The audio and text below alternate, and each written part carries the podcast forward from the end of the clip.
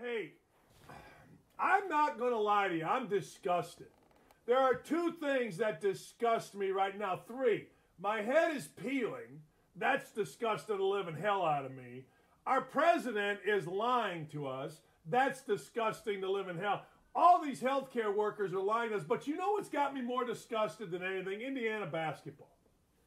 Now, those of you that are just joining the greatest show in the history of morning talk shows, this one, by the way, if in case you didn't know, don't at me. You see it? Don't at me. Uh, I went to Indiana. I played in Indiana. I coached in Indiana. And hell, I'm so pissed off, I don't even have a mic on right now. I was at Indiana 16 years.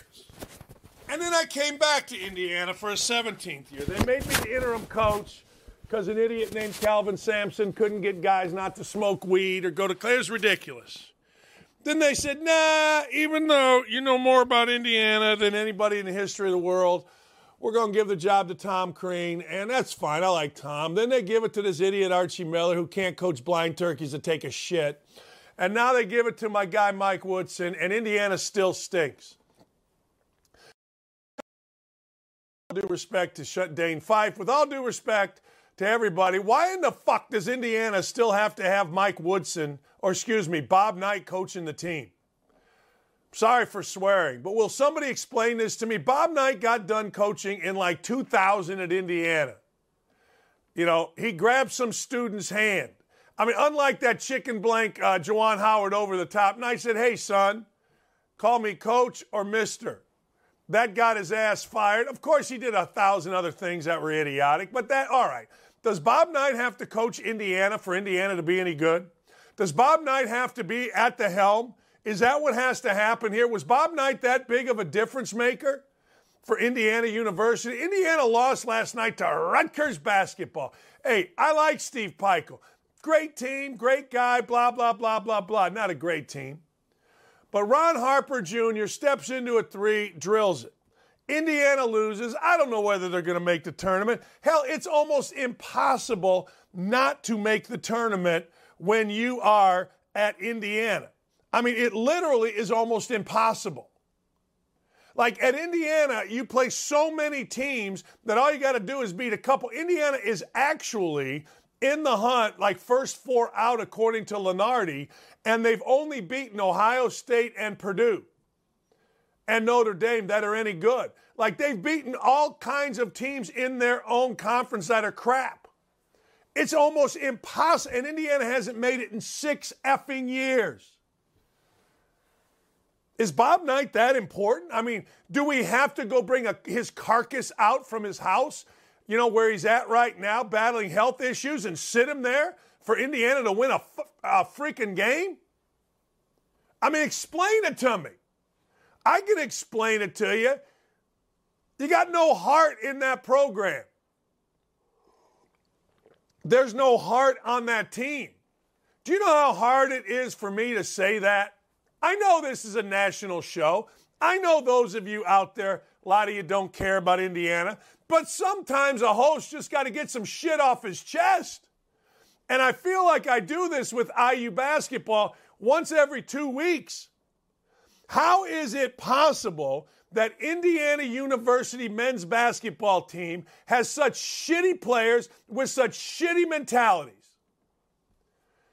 Look, they, Indiana was bad my senior year, but hell, we were kicking guys off. I mean, it was a mess, but at least there was a, I don't know, kind of sort of an excuse.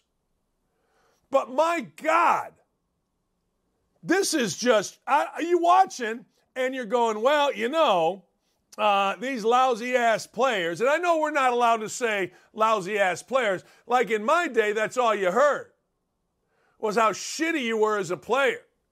But now these are just kids. No, these are just little babies.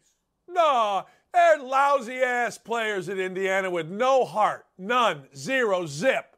We got guys that are coming in as fifth year seniors that are more worried about the NIL and their little vlog. What the f- is a vlog? Explain a vlog to me. Oh, well, I'm going to do my video blog. Shut up. How about you get on a team, you fit into a team, and you try to win an effing game? Well, I'm going to do my NIL. Then I got mommies on Twitter saying, play my son. Your son sucks. It isn't always on the coach, ladies and gentlemen. And don't give me the crap that these are just kids. I wasn't a kid. I wasn't a kid when my ass got ripped in the Indy Star for turning the ball over in the NCAA tournament. I wasn't a kid. Alford wasn't a kid. Woodson, the coach, wasn't a kid. All of a sudden, everybody's a kid. Shut up. I live in the real world. I live in a world where 18 year olds can smoke, 18 year olds can go to war. Shut up with the kid. If you're good enough and tough enough to get to Indiana, you ain't a normal kid. Yeah, kids are the little fat kids sitting in the basement watching a video game going, Mom, Mom, Mom, I just lost my Pokemon at 20 years old. Those are kids. Oh, now, to play at Indiana, you got to walk like a man. And these dudes at Indiana don't walk like men. How many years can you get your ass beat at Indiana with 17,200 whatever every night? Where you're an absolute freaking rock star. And this isn't the phony rock star stuff. This is you're a legit rock star because the state of Indiana loves basketball.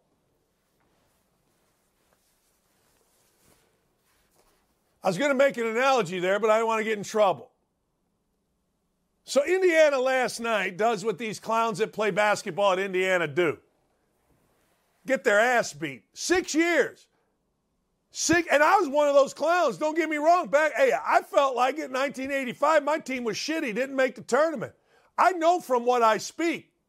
I'm not calling out the players because I'm just mad at players. I knew back in my day when we did not play well, the players didn't play well. I also knew when we whooped Michael Jordan's ass in the NCAA tournament, Bob Knight didn't have jack squat to do with it. So it is on the players. You want to win? Players. Hey, last night, uh, guess what? Coming down the court, Ron Harper Jr., whap. Yeah, that's the what players do.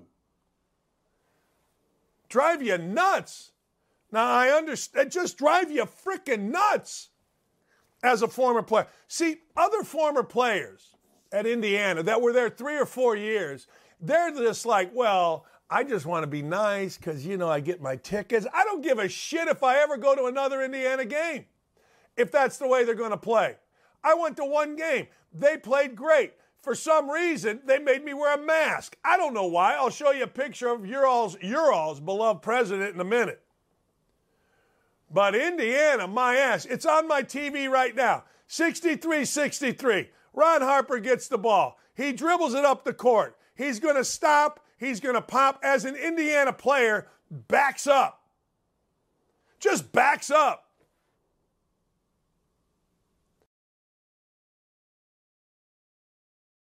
This is where the difference is. And this is why I don't give a rat's ass about mommies and daddies. Let me tell you what would have happened when Indiana was actually good. At 12:01 p.m. last night, Indiana would have been practicing under Bob Knight. Guys might have quit, mommies might have called, daddies might have whined, handlers might have called, doesn't matter. Now all you got is excuses. Just back up and let a guy drill a three. I'm sorry, this rant's going too long, but I've had enough. I mean, watching this shit will make your head peel. See? My head is peeling. It'll make your head peel. And I'm not even as hot as I could be. I'm just a little hot today. But the bullshit of Indiana, now, has gotten me nuts. Like, I watched Creighton. You know what Creighton did last night? Let me go through some games for you last night. Here came UConn comes into Creighton. UConn, a team that's won national championships. You know, you know what Creighton did? They won the freaking game. You know what Indiana did? They got beat. Florida State. Notre Dame comes into Florida State. You know what Florida State has dealt with? They've lost like half their team. They've lost half their team. Notre Dame's all right. Hell, Indiana's already beaten Notre Dame. You know what you know what happens when Notre Dame comes into Florida State? You know what happens? Florida State beats them. You know what happens when Rutgers comes into Indiana? Rutgers beats Indiana. Why is Rutgers, excuse me, why is uh, Creighton, why is Florida State? Oh, yeah, by the way, let me give you St. Frickin' John's, who stinks. Indiana's already beaten St. John's. At one point, Xavier was a top 25 team.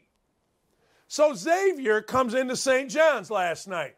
You know what happens to Xavier? They get their ass beat. They get their ass beat. So, what does Indiana do? This bastion of basketball. Mike Woodson talks in the third person when they hire, and I love Woody. But he said, well, you know, if you want to get Mike Woodson, then you've got to fly Mike Woodson and meet with Mike Woodson face to face. Yeah? Really? All right. Honest to God. I, I, and I don't even want to coach.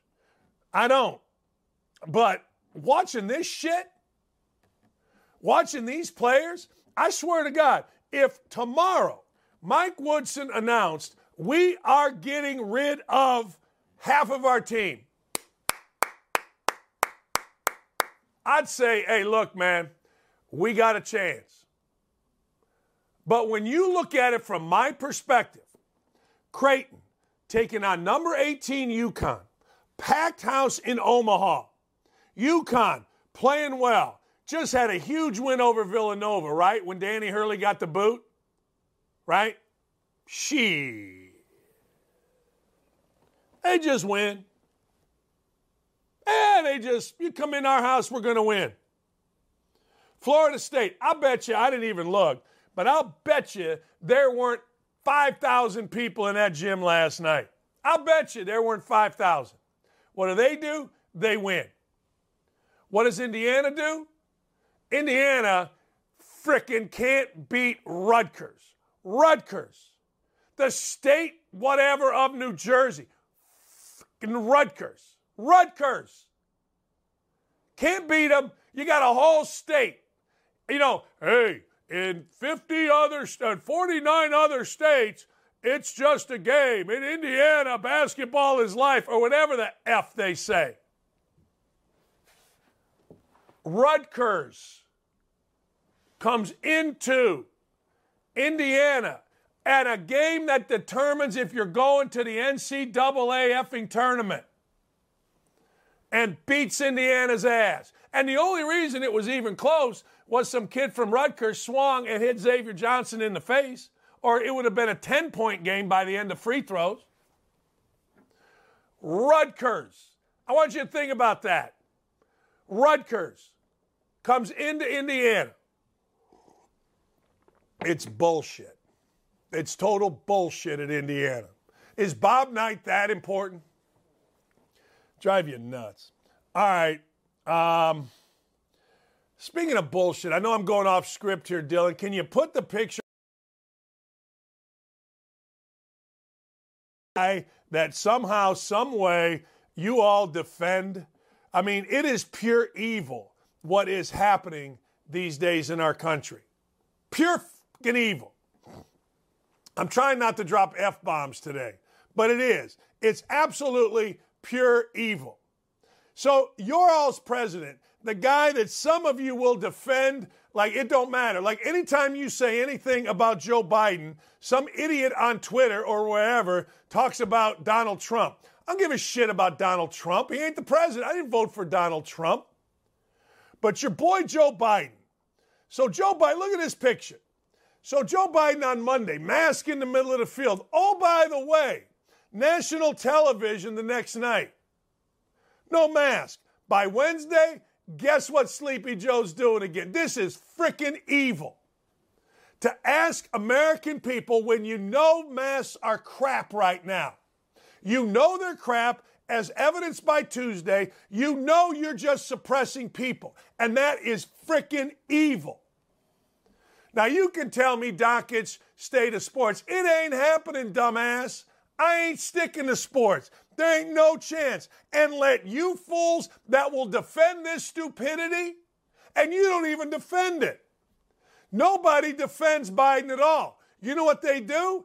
They go to, well, Donald Trump. Donald Trump ain't the president. Pure evil when you do that to your people. Pure evil. And I understand. I totally get it. There are people that because they're so locked into their party or they are so locked into hating Donald Trump that can't see it. That's why you got shows like mine. Honest to God, that's why you got shows like mine. Because I'm not, look, if I were at ESPN, middle, a 59 year old white guy saying anything political, are you out of your freaking mind? I'd have been fired 100 years ago. That's why I left ESPN. So I think the country needs me. I think the country needs my help. I think the world needs my help because people are too stupid. They align themselves with their own party. I don't have a political party. I just simply watch. I just simply read. I just simply listen. I have it in reverse order. Listening is the most important thing. But people are so stupid, so stupid that they say, well, whatever he does is right. Put masks on our kids on, uh, oh, I don't know, Tuesday. And, you know, uh, Tuesday night, we'll have to wear masks inside at the State of the Union, and that's okay. No, it's not okay. It's pure evil. And if you don't understand it, that's on you. that is so on you. you imagine if I said this on ESPN? Oh my God, the grifters would be pissed off. I mean, you know, free at last I am, free to speak. Listen to this. So here's Ed Rogers. Again, Ed Rogers Good for you. I'm not even reading your nonsense. You're so deep into your little party and the Trump. I never knew. I thought it was stupid. The whole Trump derangement thing. I thought it was stupid. But that's all anybody talks about. That's all anybody talks about. Well, Donald Trump did this. Well, so what? He ain't the president. Well, he's the voice of the Republican Party. So what? Well, if Donald Trump, how about just focusing on the person who is putting masks on our children when they don't know when they don't wear masks themselves because they know masks aren't worth a shit right now. But uh, Donald Trump said this about uh, 10 years ago. Uh, idiots. Idiots. I can't help idiots. I'm no longer. See, one of the things on Twitter that I've done is I've lowered myself to idiots. And I ain't doing it. But Donald Trump was an idiot. Oh, okay. If you don't think this is pure evil, I can't help you. I'm sorry. I can't help you. Then you're too stupid to help. I mean, that's all I can tell you. And I know as a talk show host, you're not supposed to call your audience too stupid, but if you don't understand it, then you're too fucking stupid.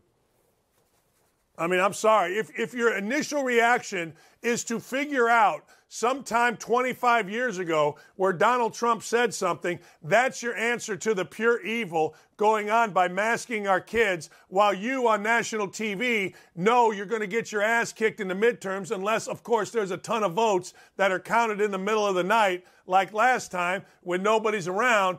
Uh, you're pure evil and stupid. That's all I got to say. All right. The Dolphins wised up. The Dolphins wised up, and they have decided we are out of the Deshaun Watson business. I, I, I got to tell you, in my world, I don't care about the Dolphins. I used to. And this is what's interesting.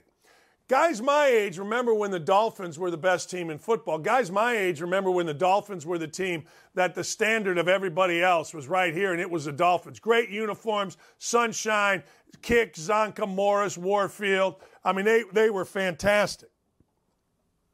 They were absolutely fantastic. Well, now I don't give two shits about the Dolphins. I don't. I'm sorry. But I will say this. Uh, them being out of the Deshaun Watson business should not be news. I mean, let's be honest. I mean, let's call it like it is. The dude's got 22 civil cases. Dude's got 10 pending possible criminal cases. What is anybody doing involving themselves with Deshaun Watson? Like, eh, eh, you know, NFL, how about at least have a little bit of a morality to you? I mean, I get it. You pose for different things. I get it. You genuflect. I get all that crap. I get what you're doing with that. You have to be out in front. You think we actually give a shit that you all align yourself with the military. There's nothing less military than the NFL. I mean, I'm sorry. There's not. These guys get actual bullets and guns and bombs shot at them. The NFL gets nothing. Just stop. But anyway, you do it, and we all go, yay, rah. And then, of course, the whole race thing, we all understand that. That's your thing. Good. Great. Should be. No problem. But let's be totally honest here. There should be a baseline for a little bit of morality. No? 22 civil cases, and by the way, where's the Me, Too movement on Deshaun Watson? Where the hell is the Me Too movement? The Me Too movement was all about everything. What? You can't go at Deshaun Watson? It was only Hollywood producers? It wasn't actually real across the board? 22 cases. Not one. I mean, I could count them up for you. Where the hell's the Me Too movement on that? Where is it? Where's the Me Too movement on the possible 10 uh, legal cases on this guy? But hey, uh, we all say, whoa, what's going to happen to Deshaun Watson? I'll tell you what's going to happen to Deshaun Watson. He shouldn't play until this thing is resolved. And if you're stupid enough to involve yourself with Deshaun Watson, then God bless you. Hope you get fleeced. Drive you nuts. Uh, I love what the Cardinals did. The Cardinals basically gave Kyler Murray a stick it. That's what they did. They signed their GM, Steve Keim. They signed their coach, Cliff Kingsbury. Now, they're saying we want a long term uh, deal with Kyler Murray, but it isn't done. And after Kyler Murray came out with that chicken shit, childish, uh, whatever deal that they had, I love the fact that he came in and said, hey, look, we're going to sign, we're going to sign these GMs. You don't like it? Tough as my boy Bob Street used to say, play better. Play better. That's all. Play better. Kyler Murray's really good. I would love to have Kyler Murray quarterback the Colts, but let's be honest. By the end of the year, he was nonsense, and also he went as chicken shit as Ben Simmons. Oh my God, the coach insulted me. I'm getting too much heat. I hate it. Oh my God. Oh. Jesus Christ. You can't what? You can't insult, you can't say that a player uh, had a bad day. You can't do that. Is that not permissible? Jesus, what a freaking train wreck. I had Chris Ballard on my show yesterday and I asked him, Can you criticize a player? And he said, Yeah, you have tough conversations with him. Yeah, you do. And that's great. You have tough conversations with them. All right. But my God, the mismanagement. I'm just, I'm on one today. My head had blew up. My head's exploded. Uh, you know, it, it, it's just what it is. Uh, Kevin Durant comes back tonight. That's exciting. I wish he wouldn't look so miserable all the time when I see him interviewed. He always looks miserable. The dude's got an unbelievable life rolling on. Like nobody knows what's actually happening inside of his life. I get that. But the dude's making hundreds of millions of dollars. He gets to play basketball. He's basically dictated where he goes. His legacy's solid because he jumped on with Steve, uh, not Steve Kerr. Steve Kerr hadn't done shit. Uh, Steph Curry and Klay Thompson and them and got himself a title. I mean, every time I see the guy, he's sitting back like he's mad. Like Guys that have to act like tough guys are never that tough. Guys that act like sweethearts like me are always really tough. I don't know. Put yourself in my place just for a second. Just for a second. You're at Indiana. Used to be the ex, I'm sorry, but I can't stop. The expectation used to be to go to the Final Four. So Woodson comes in, right? All he's got to do is get to the NCAA tournament with these guys. That's all he's got to do. Used to be if you didn't go to the Final Four, well, you didn't get to the second weekend. So Rutgers comes in, win the game, you're going to the tournament, at least according to Joe Lunardi. And you can't beat Rutgers. And then you look around, and you know what's happening? Creighton's winning at home against UConn. Florida State's winning at home against Notre Dame. St. John's is winning at home, and I can go more and more. Hell, LSU came into Arkansas. Arkansas coming off a big win. Jesus. You know what, Indiana, you know what we do? We still blame Andrew effing Luck. Andrew Luck for the Colts having a shit quarterback position. We still blame Andrew Luck for that. We do.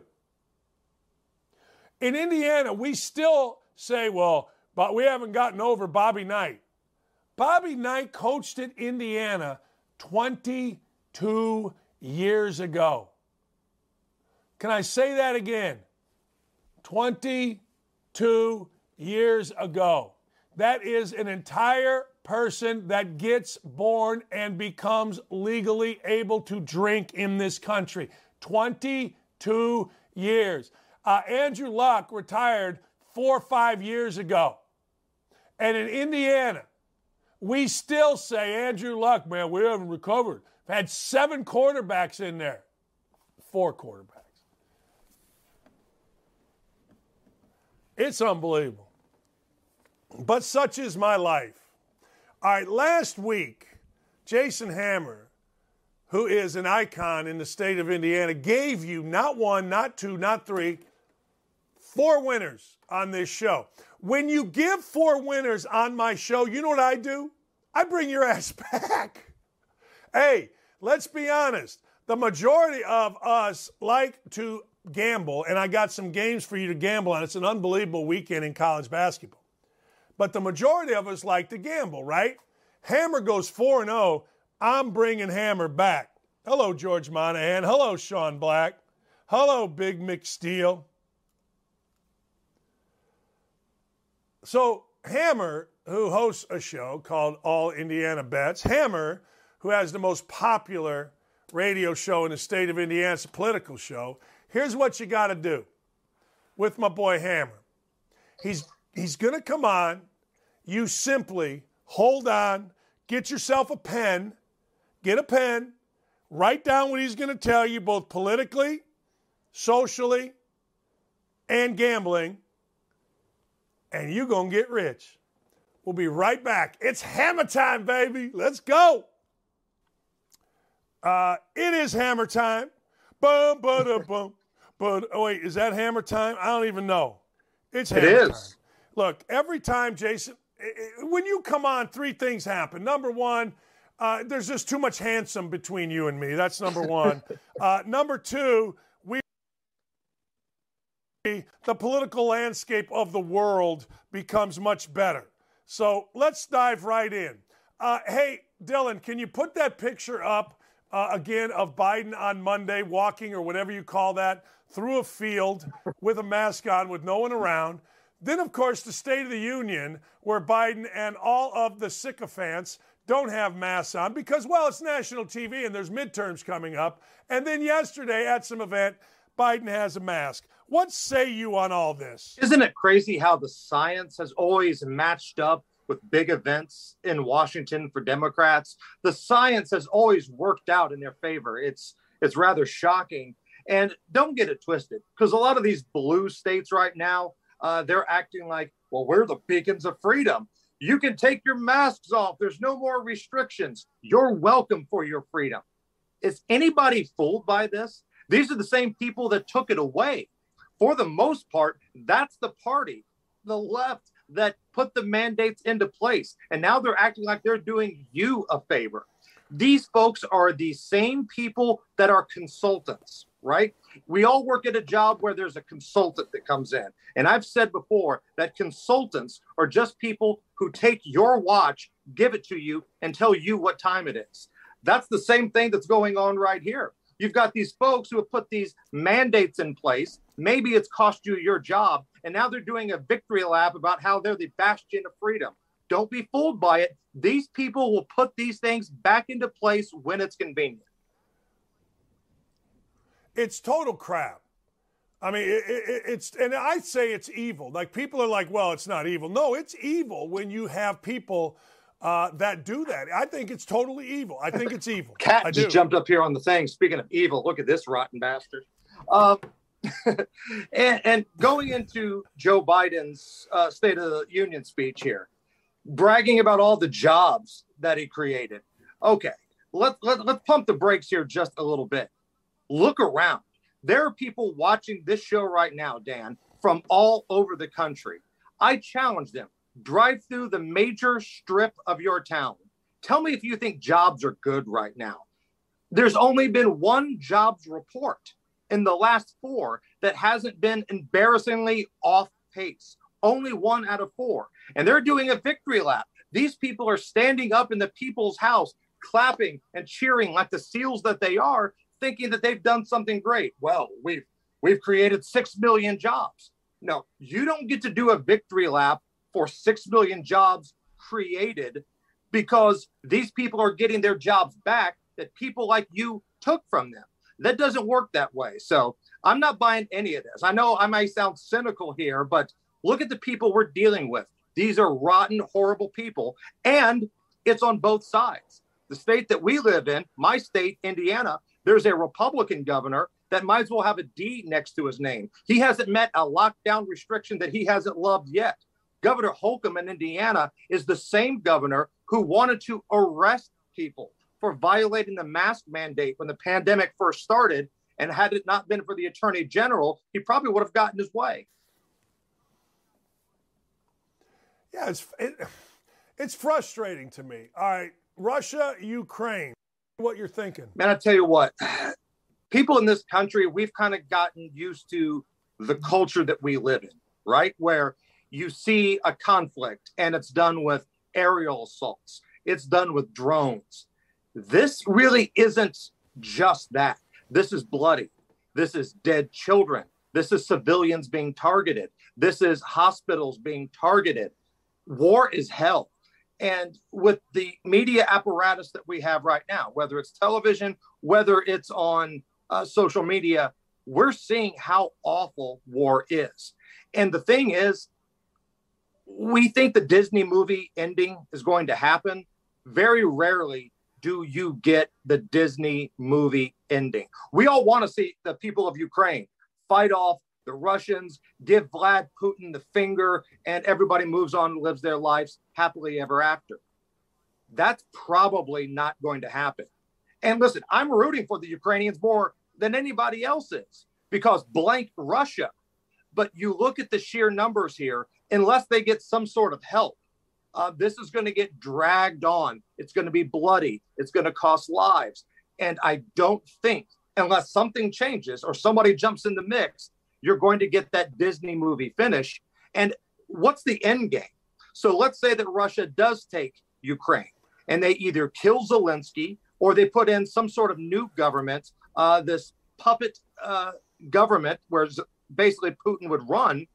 What happens then? Because the way that the people of Ukraine have learned to train, they're going to be around for a while.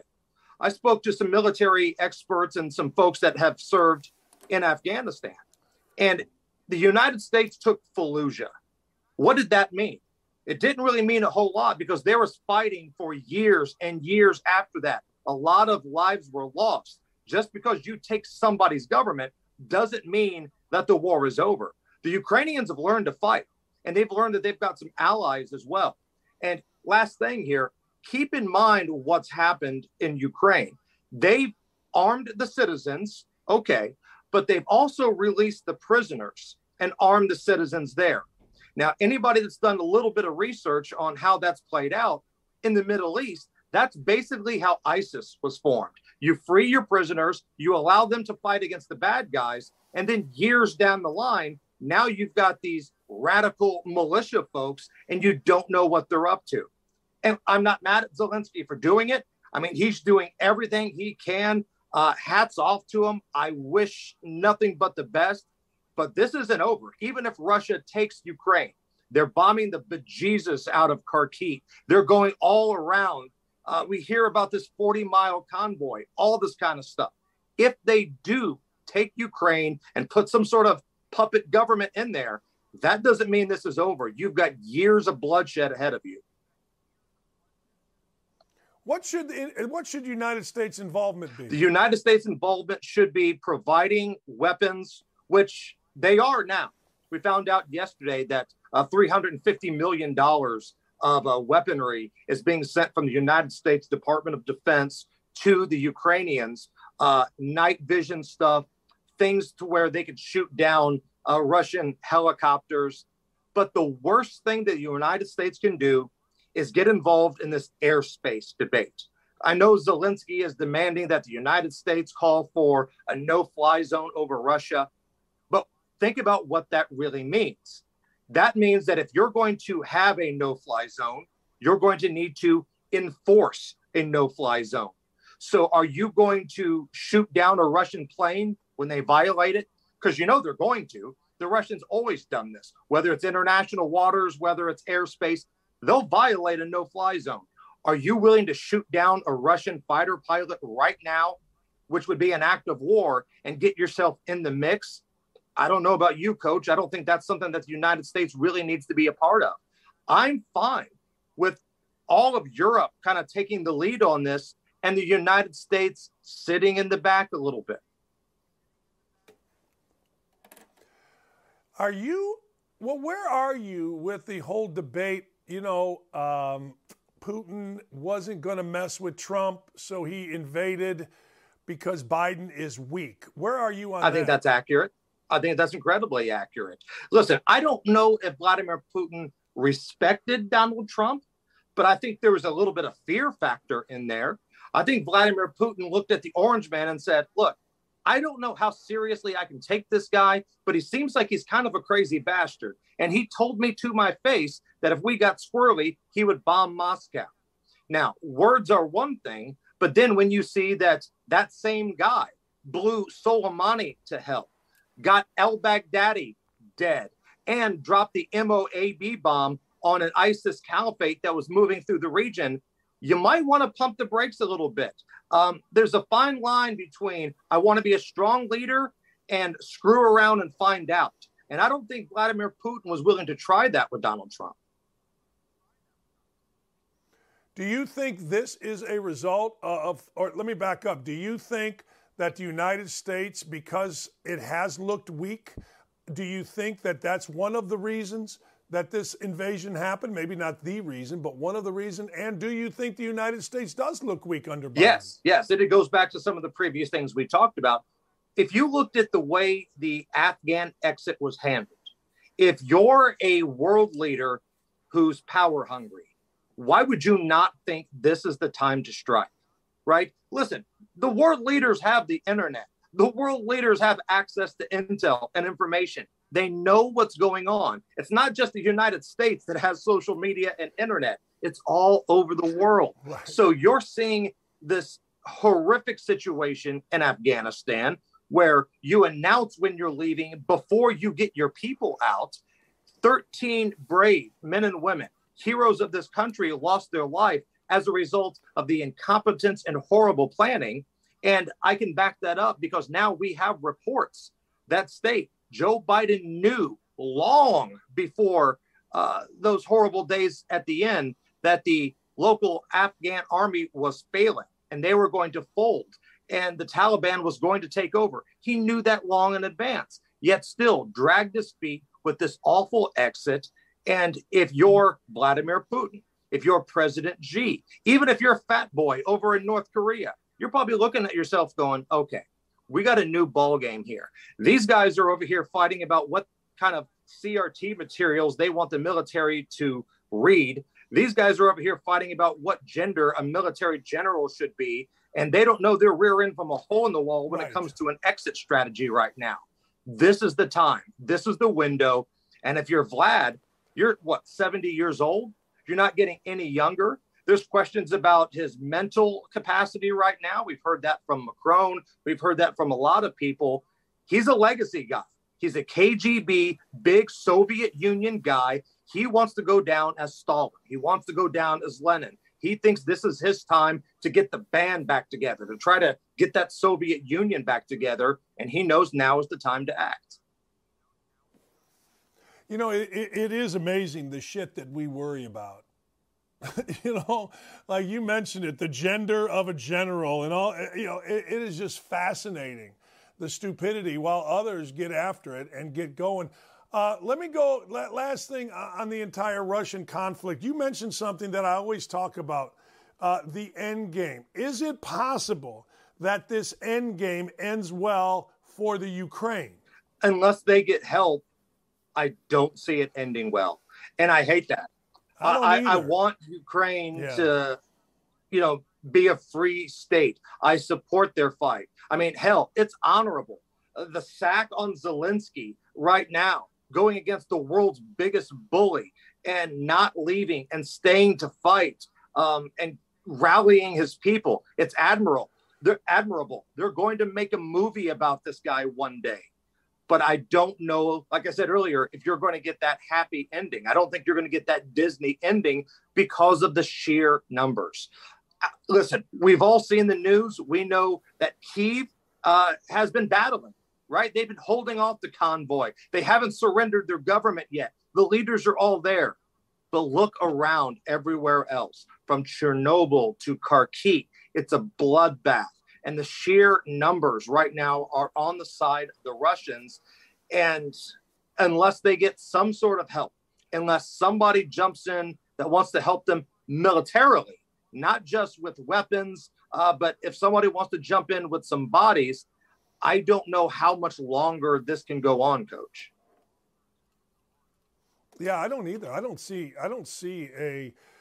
Oh, you said it best. I, I don't see a Hollywood ending here where all of a sudden the little guy, you know, uh, David slays Goliath here. I, I just don't. And to your other point, you know, we talk about Endgame. Uh, what are we talking about? 20, 30 years down the road? I mean, this right. isn't this isn't like, hey, we we've taken over and everybody puts their hands up and and uh, you know, salutes Putin. That, that, that ain't this. This is right.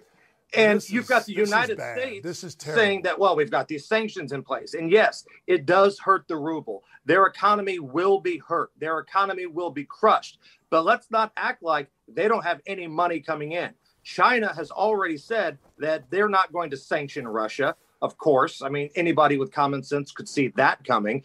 India is already trying to find a way to make some trades. India wants to continue making deals with Russia. And oh, by the way, the United States is still buying a buttload of Russian oil. So, as much as we're pouring out Russian vodka over here and we've decided to stop, stop drinking Moscow mules, don't forget that the United States government is still buying Russian oil. Yeah, we're buying Russian oil while we're wearing t shirts that say, I stand with the right. Ukraine. You know what I mean? Like, hey, how about we stop that? Whatever. Uh, DeSantis against Trump, is that what we're going to see? Because it seems to me that Donald Trump is distancing himself from his one time friend, Ron DeSantis. It is. This is going to be fascinating, man. I am here for this because the Conservative Political Action Conference, CPAC, happened uh, last week down in Florida. And every year they do one of these straw polls to see where the party's at, who are the front runners. It's overwhelming. Donald Trump is the favorite to uh, become the nominee of the Republicans again. So, what does this mean for Ron DeSantis? Because there's a lot of people, myself included, that feel like the Republicans have a better chance of winning with Ron DeSantis. Now, that's not a knock on Donald Trump's policies. If I got four more years of Donald Trump's policies, I'm not going to complain about that one bit. The economy was good, jobs were good, the border was secure. Um, things in my world were okay. You know, not everybody would agree with that, but the major things that I care about were just fine. But he is also a lightning rod for the left. Folks hate him so much. It doesn't matter how bad Biden's been, and he's been real bad they will come out and vote against Donald Trump because of his Twitter account, because he called a porn star horseface, because he cheated on his wife. Find any excuse that you want. He's the lightning rod. And whether you believe that some votes were, eh, you know, played with a little bit or not, not going to get into that debate, but folks will line up to vote against him. I don't think that level of angst is there for Ron DeSantis just yet.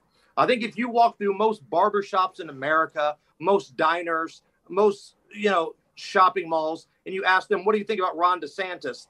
A lot of people have no idea who he is. You ask about Donald Trump, I promise people have already made up their mind. Hey, before we get into your picks, there's some weird shit at that State of the Union. Two things. What was Nancy Pelosi doing behind frickin' Biden like a little bird? and I think her face got away from her going to the right. I think. And and then what in the hell is Biden doing leaning in, headbutting people?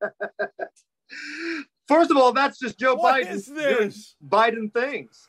That's Joe Biden. That's who he is. Um, I'm surprised he didn't take a big whip out of somebody's hair. Now, as for Pelosi, I don't know what the hell she was thinking. It was so weird just watching that, right? You had Kamala Harris giving you that soul sucking death stare, not even moving. She looked like a mannequin Oh. sitting there. And then with Pelosi, her weird reaction to Joe Biden talking about burn pits. And I don't know what she has had stuck in her teeth, but apparently it's been there for about 15 years because every year when we come back and watch this thing, she's smacking her, you know, gums around, taking her tongue, trying to get it out. It's disgusting. It's like going over to your relative's house on Thanksgiving and everybody's old grandpa or old uncle that just don't give a damn anymore sitting at the dinner table fidgeting with their dentures. It's what it's like on a national level. Honest to God, and she stands up. Schumer stands up. It's like it's rehearsed. Did they have a walkthrough before? Did they like have a, a walkthrough where, okay, you're going to stand and Schumer missed it? Pelosi, when Lee said to me, she goes, Dan, her face got away from her like her face was a living being, you know, and it just pulled her over here to the right. I, I, I couldn't stop laughing. It was a shit show that was so spectacular. Why doesn't Biden ever lean in and headbutt men? Is there any video of that? Is it always young girls or older women? What is it with The this guy? headbutts are women. The push-up contests are men. Don't forget that. He's a big how many push-ups you want to do here, pal guy. Or if he's on the campaign stump like he was in Iowa, he'll call somebody fat. Look, fat, here's the deal. I love it. Oh, all right. You ready? You killed it. 4 0 last week, big Let's do it. So, first pick on the board here. Uh, we got a little Big Ten clash here. Michigan State on the road at Ohio State. Now, the Buckeyes coming off a couple of nasty losses to Maryland and Nebraska, I believe, which is why it's the perfect time to scoop up the Buckeyes tonight. Six points is the spread. Ohio State is a six point favorite at home against Sparty. Sparty had a rough, rough February. Outside of the Purdue game, it was a pretty rough month from Michigan State. Feels like the Purdue game was a little bit of an anomaly. And Holtman at Ohio State, too good of a coach to have the Buckeyes lay three eggs in a row. Coming off two bad losses, knowing the way Holtman does business, and we know him as a former Butler coach here in Indy, those guys work their tails off in practice.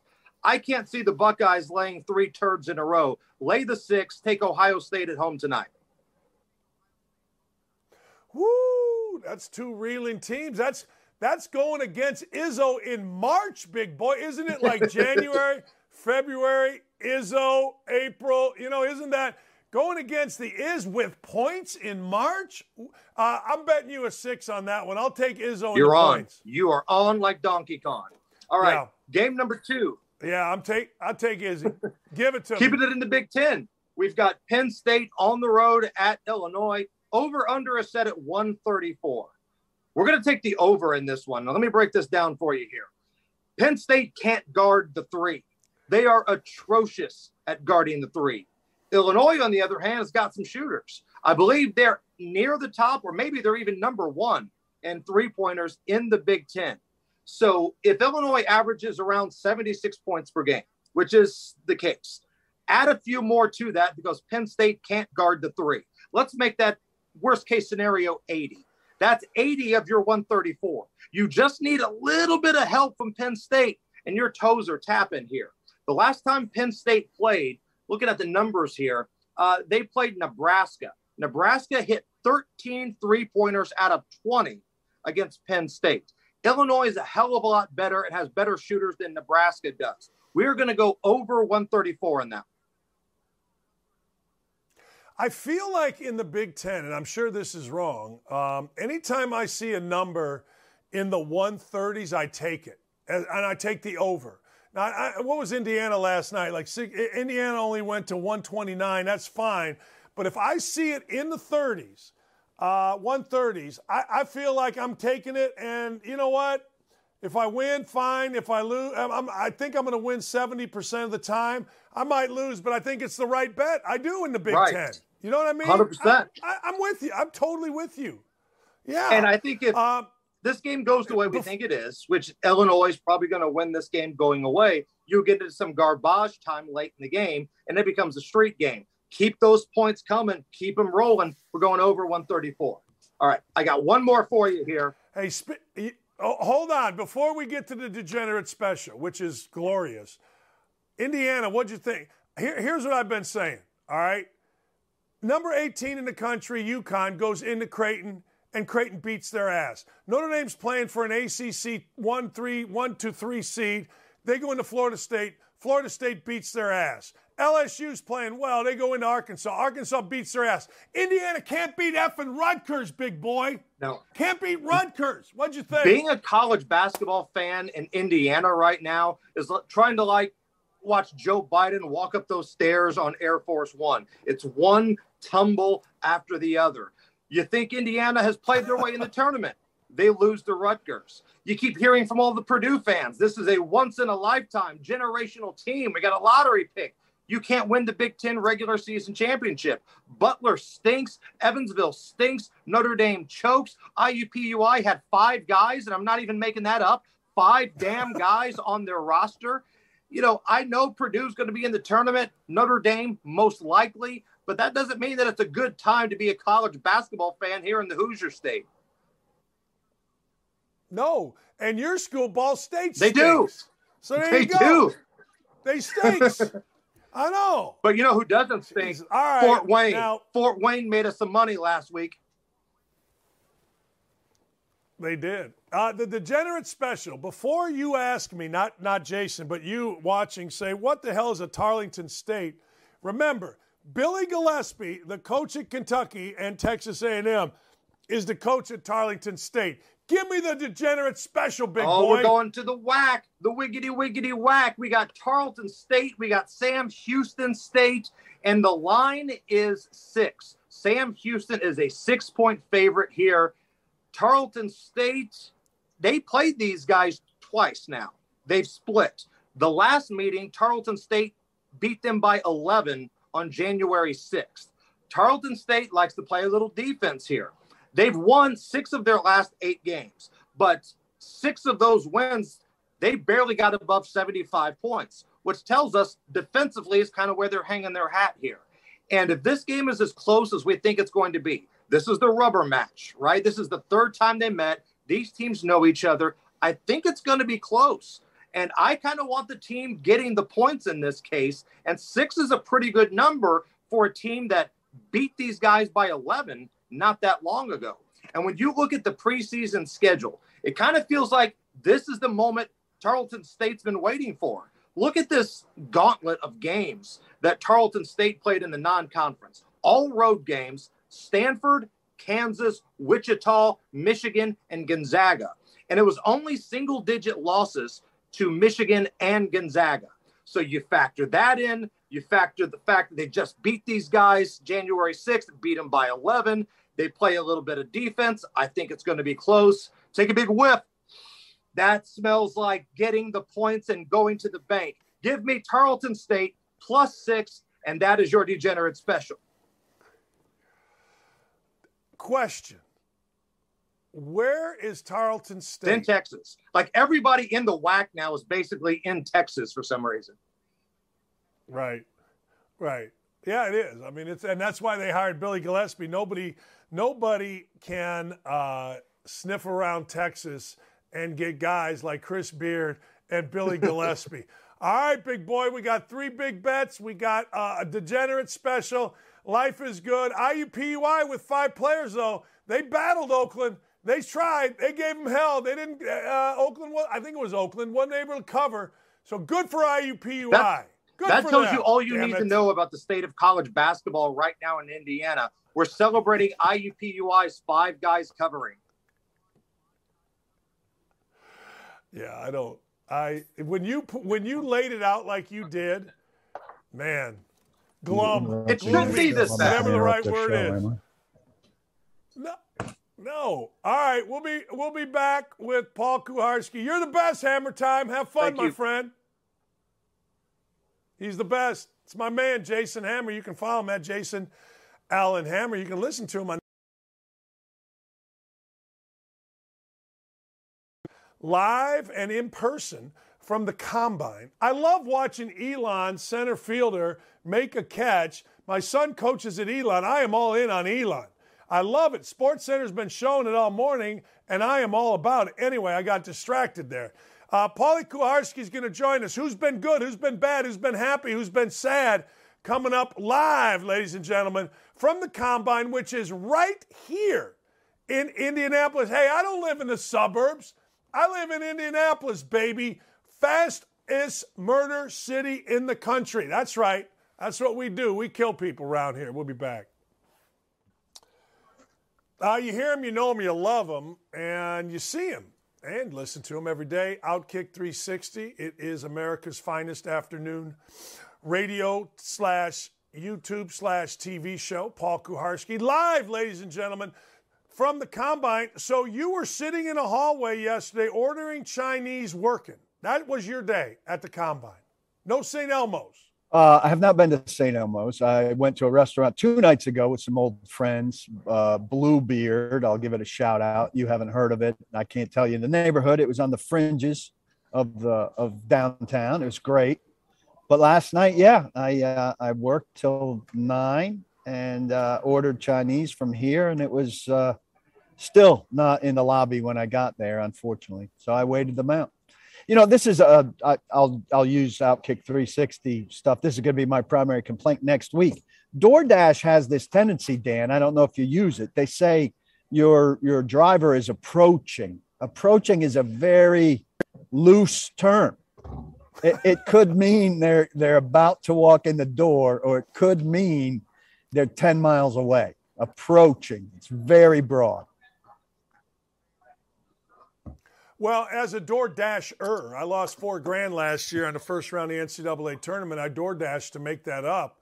I don't see that side of it, you know. Um, but and I've never door dashed. I've never because I door dash because I deliver the food. I'm like, yeah, I ain't doing this. I I ain't door dashing. I'll go and pick it up. Um, but I'll, I'll talk to management. I am a top dasher at DoorDash. I'll talk to management and see if we can't narrow that down a little Yeah, bit. I nail that down. Nail that down. Narrow it I, down. I'll say this: I enjoy your Yeah. service, and by your service, I mean the DoorDash service. I don't mean the dockage DoorDash Yeah. service. I know nothing about your uh, capabilities.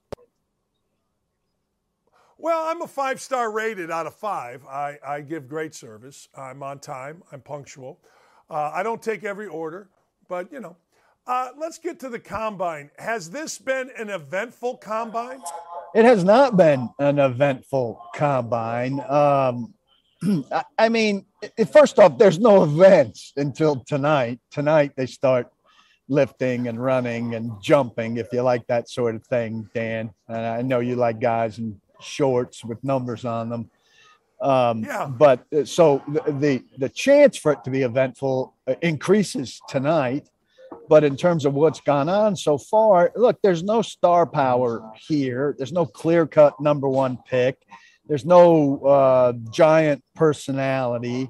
The shape of this combine really is, uh, and the story of the combine so far is it's one of those uh, kind of boring things where the story is that there's no giant story.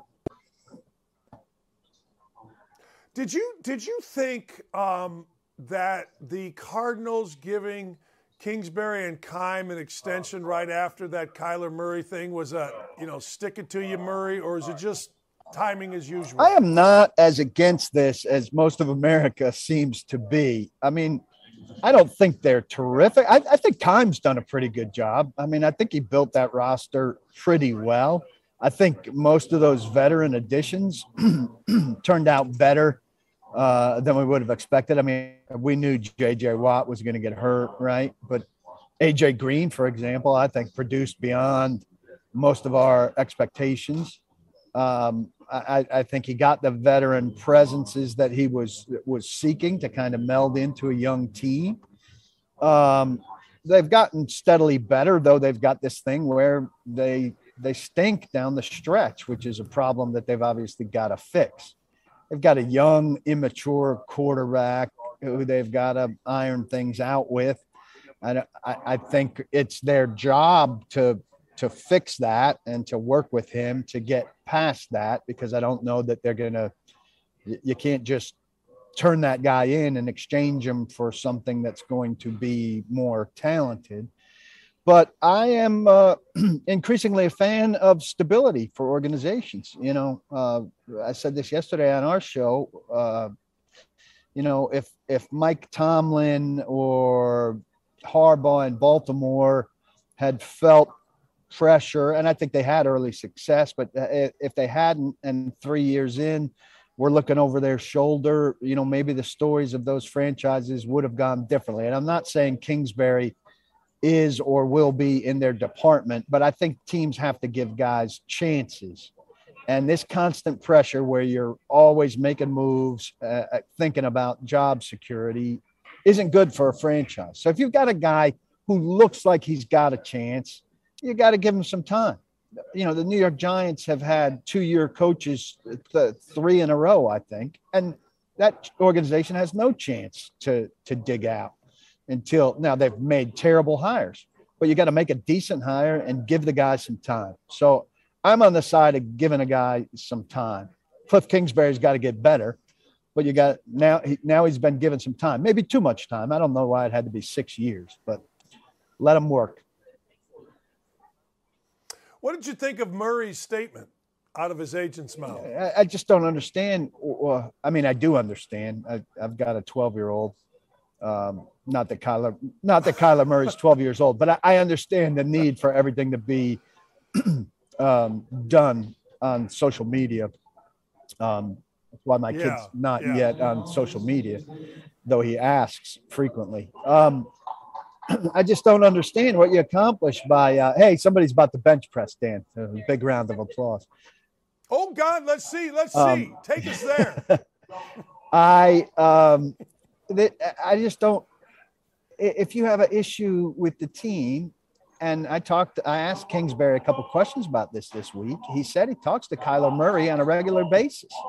They hadn't talked to him, you know, on Wednesday about um, his social media stuff and about the letter from the agent, but talks to him relatively frequently. So, do you not have the social skills to be able to tell your coach you have an issue? So instead, you remove the team's logo from your social media accounts. That's how you initiate a conversation. That's very clumsy and awkward and immature.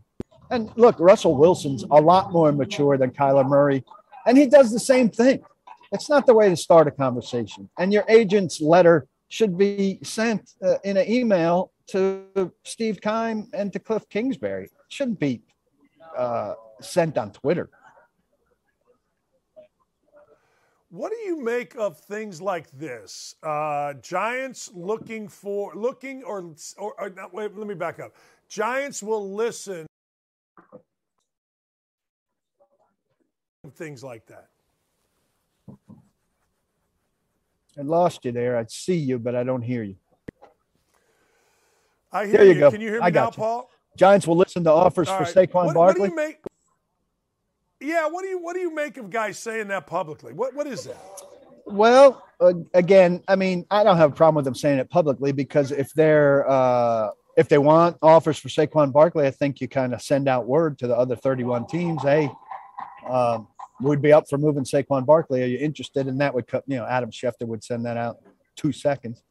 So it's going to come out publicly anyway. Um, and I, don't know what kind of value Saquon Barkley has. It's low as ever because uh, though, though maybe somebody would think he'd be on the rebound now, two years removed from an ACL, but he doesn't have much value. I mean, what's a if you're looking for a running back, you're you're going to use a fifth round pick on one who's uh, doesn't have Saquon Barkley's knee issue and and that. But I, I mean, they could get something for Saquon Barkley. It's not going to be anything like what they spent on Saquon Barkley, which was a foolish pick by a deposed general manager. Let me let me go to quarterbacks. This guy's benching, Dan. South. He is benching. Right? He's screaming. I can hear him. Let's go. One more when you're tired. I don't care how many you can do. I want to know how many you do when you're tired. Sorry. Sorry, I lost my mind. Hey, Paul. I'm here.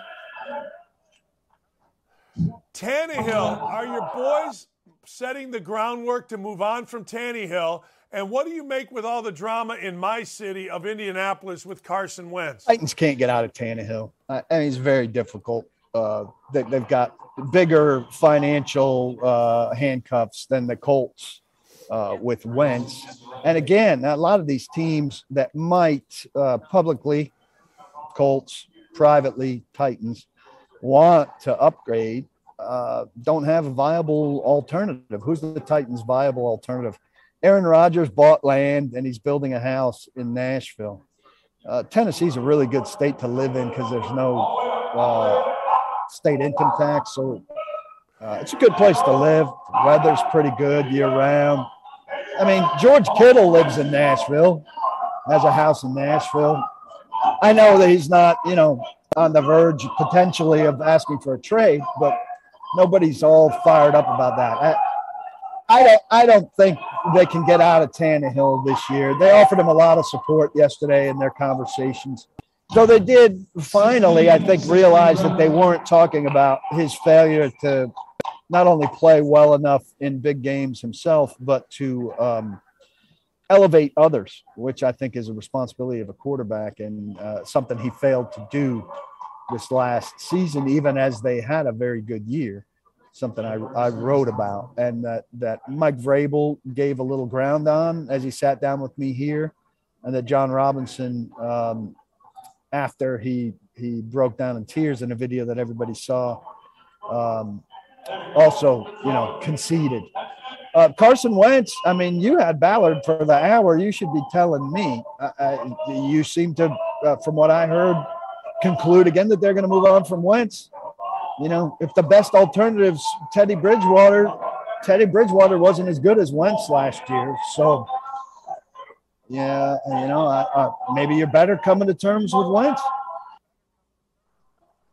I, I, am confused by the whole thing. I, I, that's why I asked you. I, I feel like the Colts are going to uh, get rid of Wentz, and I look at Wentz at almost 4,000 yards, 27 to seven. Yes, he missed a throw in the Oakland game that would have won the game.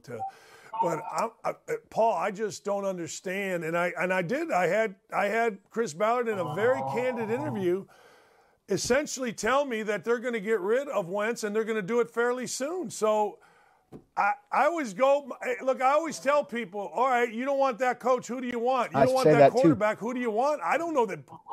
Right? I mean, who do you want? I, I don't know. I, I don't know. Jimmy Garoppolo. That's a guess. That's but he's out till what? The summer? I don't know. And he's Is not. Jimmy Garoppolo an upgrade from Carson Wentz. I, yeah, I think you're going to have some of the same frustrations with the Garoppolo that you'd have with the Wentz, and you're going to end up giving up more draft resources again. Um, so I don't know, Dan. I mean, maybe something happened behind the scenes that's beyond him, him not producing um, in in the big moments the way he didn't produce in the big moments, and he doesn't seem to have the quarterback leadership pizzazz that we want. But it feels a little fanish. You know, fans come out of that season and they say we hate Carson Wentz. We can't deal with this guy being our quarterback. Same the Titans said about Titans fans have, have now concluded about Ryan Tannehill. Fans say that but the teams generally say, you know what, the guys played a lot of good football for us. This is what the Titans guys said yesterday. And, you know, off the record, they would say, what, what, what, what who would you have us replace him with? Tom, Tom Brady's not walking through that door. Um, You know, and and so uh, I, I'm the same as you. I often say when people want a coach fired, tell me the name of the guy that you're replacing him with. Don't just say you want. You can't create a vacuum without filling it. Who are you filling it with? I, I'm I'm a thousand percent with you. Uh, Dylan wants us to go to break. We'll be right back.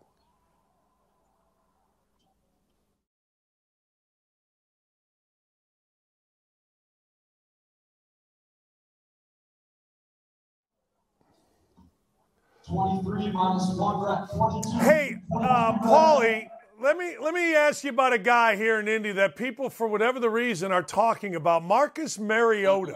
I know he's a backup with the Raiders, but you all had him in Tennessee. What are your thoughts on him? Uh, give you a game and a half, two and a half, maybe if he if he played on a regular basis. I mean, it, it, guys are what they are. Marcus Mariota is a guy who gets hurt. Um, gets hurt. I mean. Uh, th- this year, the Raiders put him in for what one play, I think uh, when they were going to start like finding a role for him to do some change up stuff from Carr, and he got hurt. And then he was out for like a good stretch. Marcus Mariota as an idea is really nice. Marcus Mariota in practice, not good. And if you want him um, to be your starting quarterback, um, I talked to Mike Mularkey uh, during the pandemic year, I think. In uh, and look, Mike Mularkey was not the greatest coach in the world by any means, but he's a good, good man. He probably had some axes to grind. Uh, he lives in Jacksonville, and the Titans were playing in Jacksonville, and I got up, I got him to meet me for coffee, and he talked to me about circumstances under which he was fired when he had a playoff team here. He talked to me about Arthur Smith, and he talked to me about Marcus Mariota. And I, I, I he said, I, would said it time and time again. He said, Mike Mularkey, that Marcus Mariota just would would not lead in the way that you need a quarterback to lead, and the way that they asked him to lead. He's got Dan, you know what he referred to as this aloha spirit. The aloha spirit is very kind of laid back, um, thing. It would drive you insane to watch him. Um, how how hands off he seemingly is, and guys will say that he does what's necessary, but he does. I mean, Carson Wentz seems to me to lack uh, kind of that moxie you need to be the captain of a team and the and the leader of an offense. Marcus Mariota would be a downgrade in that department.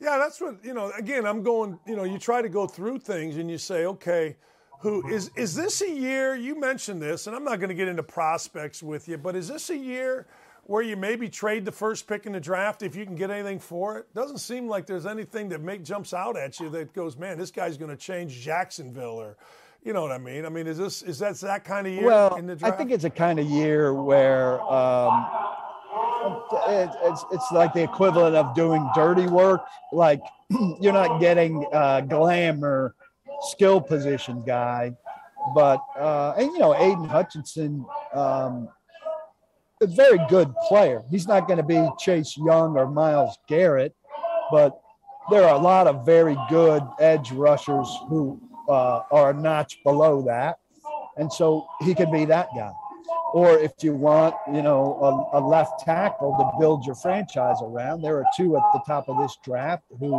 um, you know, are projected to to be that guy. So um, it's not glamorous, but but look, Jacksonville got glamorous last year with Trevor Lawrence.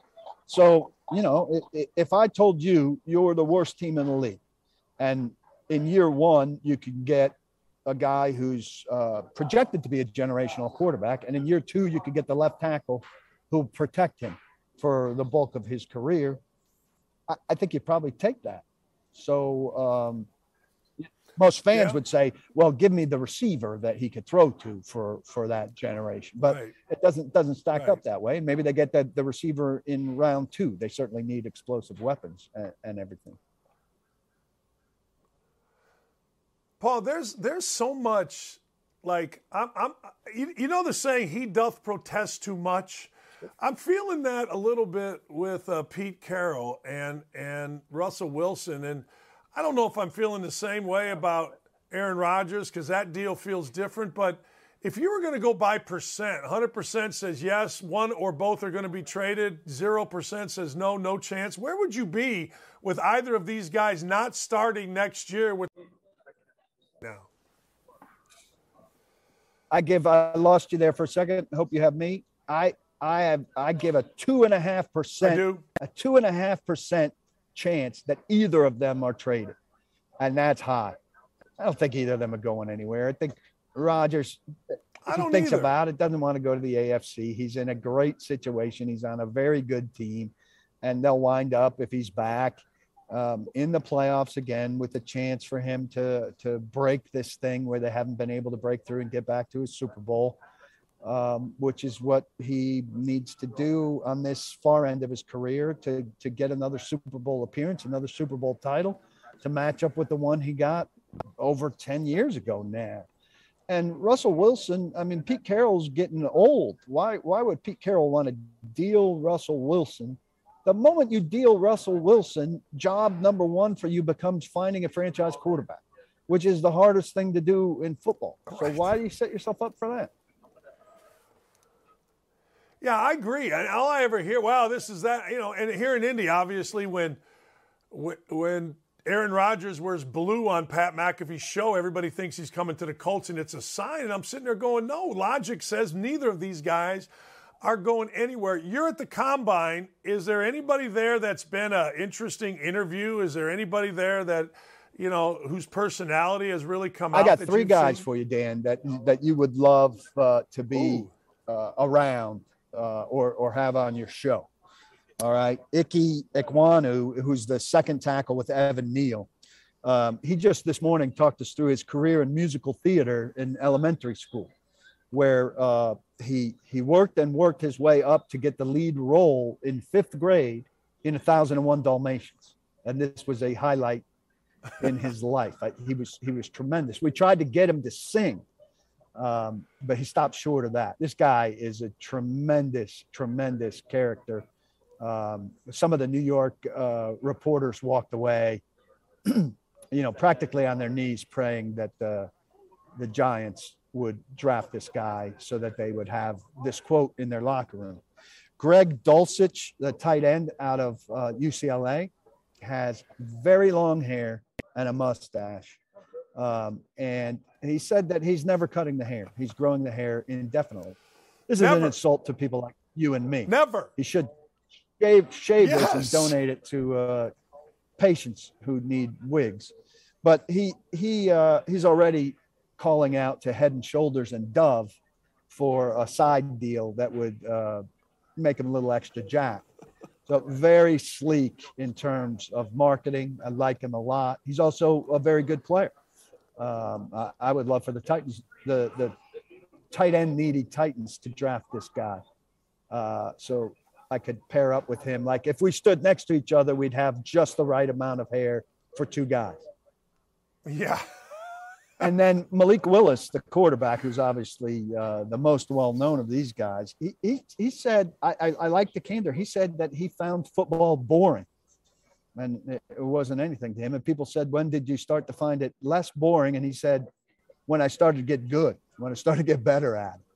So I appreciated his candor and I thought he did pretty well. He also said, like, very simply, uh, people were asking him about the criticism of the class and the breakdown of his game. And he said, I want to be happy. So I don't pay attention to any of this stuff because if I did, there'd be no chance for me to be happy. Kind of was turn, turning it on us like, don't you guys want to be happy? Why would why would you pay any attention Right. that would make you unhappy? So I liked all three of these guys. I, I, I just want to be, yeah. I want to be happy too, but the not reading stuff doesn't doesn't help me be happy. Did uh, Willis is the guy that says he should be the number one quarterback picked, right? You know, I don't. I lose track of that because everybody's asked if they should be number one at their position. Everybody who has a chance, and of course, everybody says yes, because if they say no, then they're rated as a beta and it's a big story. So I presume he said yes. Yeah, I've read something on him, and I'm thinking to myself, if you're going to ask that question, what answer do you think you're going to get? You know what? I want to be like a six round pick, sit on the bench. You know, you're you're not getting that. You're not getting. Well, that. it's funny. There are Uh, two last injured before- Alabama receivers that your your daughter's there, right? She probably knows them. Uh, Jameson Williams and John Metchie, both coming off ACL surgery, and uh, it was funny. Mechie said, "Oh, you know, I don't think my knee's going to affect my draft stock at all," and Jameson Williams said, uh, "I just hope I get drafted." Wow. All right. I like it. Hey, look, both answers are cool with me. My daughter's in Nashville, actually, teaching school at Clay Travis's school system. How about I that? thought uh, in uh, in Clay's school system.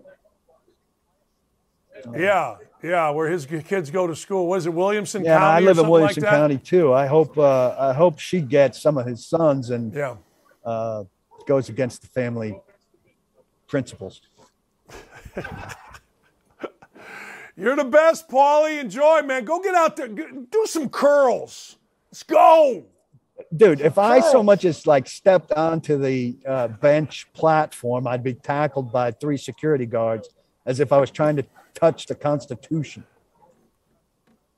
that place. Uh, do they still walk guys through? Is everybody walking? You know, you can tell the the importance of the guy by what his entourage is. You see a lineman, he just walking. You see a quarterback, he got 15 guys and Gil Brandt walking with him. Yeah, uh, Gil Brandt has uh, retired, I think, from from that duty. So I don't know who Oh. plays that role now. Uh, but these guys are so untouchable. I mean, they snuck into the room and snuck out, and you hardly see them beyond that. I was in the main hallway yesterday where guys go to and from their interviews, and I saw six guys the whole time. Because everybody goes out the back Side room. doors. That's like you at the club. Me at That's the like you at the club in Nashville. You can't go in the front door. Me at the- you got to go up the back Me at the club in Nashville You at the club. 25 years ago.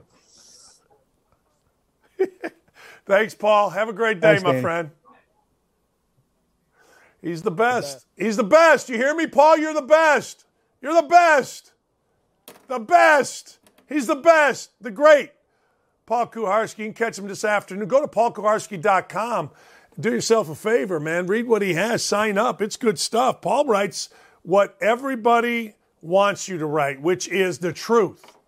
He gives you the truth. He's a New Yorker, New Jersey. He's not going to bullshit you.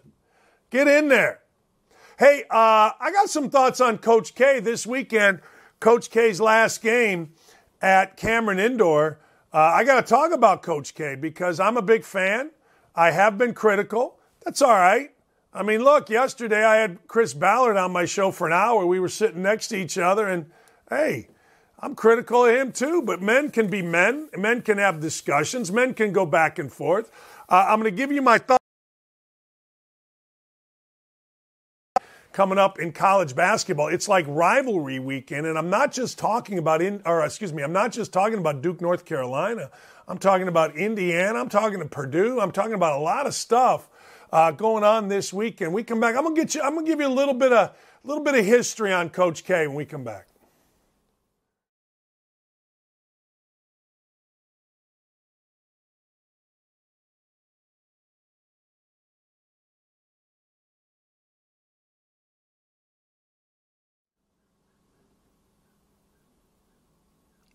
Hey, Joe Harrigan. Joe Harrigan, thanks, man. I appreciate that you appreciate our show. Um, last hour of the week is coming up right now, and uh, we got a lot to get to. You know, this is the last weekend uh, for Coach K coaching at Cameron Indoor, at least last game, last home game for Coach K. Obviously, Coach K is going to coach in the ACC tournament. Obviously, he's going to coach in the NCAA tournament. In fact, I saw this where they are requesting that they play in Chicago, Coach K's hometown. Now, normally I would say, oh, that's bull, don't do that. But eh, I don't know. I kind of think the guy's been so good for basketball, the guy's done such good stuff, let's do it. Usually I am not that guy. Usually I am the guy that says, hey, man, I don't want any preferential treatment. No preferential treatment for anybody. But you know what? The dude, um, yeah, go ahead and give it to him. Here's the deal with Coach K. Um, a lot of us are in the, uh, what's the right way to put it, Bob Knight family, right? Coach K played for Coach Knight at Army. They had a special relationship. Coach K could have gone a lot of places. Uh, he chose Army, played on some very good teams. Coach K was always bitter in the back of his mind a little bit about his time at Army because Coach Knight didn't let him shoot. You know, I think K was the leading scorer in the Chicago Catholic League. So, you know, he wanted to go there and shoot. That's what a lot of kids do. But anyway, Coach K had a terrific career. And in the middle of Coach K's career, his father passed away. And Coach Knight, being a young coach, Coach Knight was only like 24, 25 years old when K was at West Point. So he's only five, six years older than his players.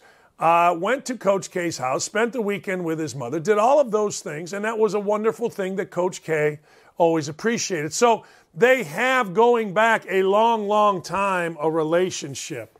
That relationship is strained. And maybe next week I'll try to get Ian O'Connor on, who wrote a book about Coach K. It's an unauthorized biography that Ian told me um, Coach K and his people did not block. They did not say. But Coach K, being in the same family, he's always been really good to me I took my son to Coach K's basketball camp when Andrew was, I'm not exactly sure, maybe fifth or sixth grade. I drove out there. I took two guys. I drove out there, met a couple friends, dropped him off at camp, left, went stayed at a hotel, went golfing all day. Uh, you know, I wasn't going there to go to camp. He was. So I wasn't going to stop in at camp and see what was going on. But Coach K found out I was there and invited me up to his office. Now, you got to understand, they got this tower. And at the top of the tower is Coach K's office, and you literally have to have a thumbprint to get to his office. Everybody else's office is here, his is up here. And there's a stairwell. And in fact, which is weird to me, he's going to keep that office. All right, fine. Well, Coach K was getting ready to coach the Olympic team, and Coach K gave myself and a friend of mine named Tim Dunn, who came out to play golf, uh, he gave us two and a half hours and it was fascinating. It was absolutely fascinating. He was talking about how LeBron James and all the Olympic guys have their own trainers and how Johnny Dawkins is responsible for the pre practice because of all the stretching these guys do. Because let's be honest, these guys are corporations. And I walked out of there thinking to myself, there is nobody, and I mean no country, that is going to touch the United States, certainly because of the players, right? I mean, obviously, you got great players on those teams but because of the organization. Earlier in my time with Coach K, I was there when Coach K and Coach Knight had a falling out at the 92, um, the 1992 Final Four. Coach K had made a statement that Bob Knight, or he wanted to separate himself for Bob Knight, and away you go. All right. Well, Knight didn't like that because Knight felt like that was disrespectful. So Knight gave K a letter. It was, a total childish thing by everybody. But I was there and it was bad and everybody was upset.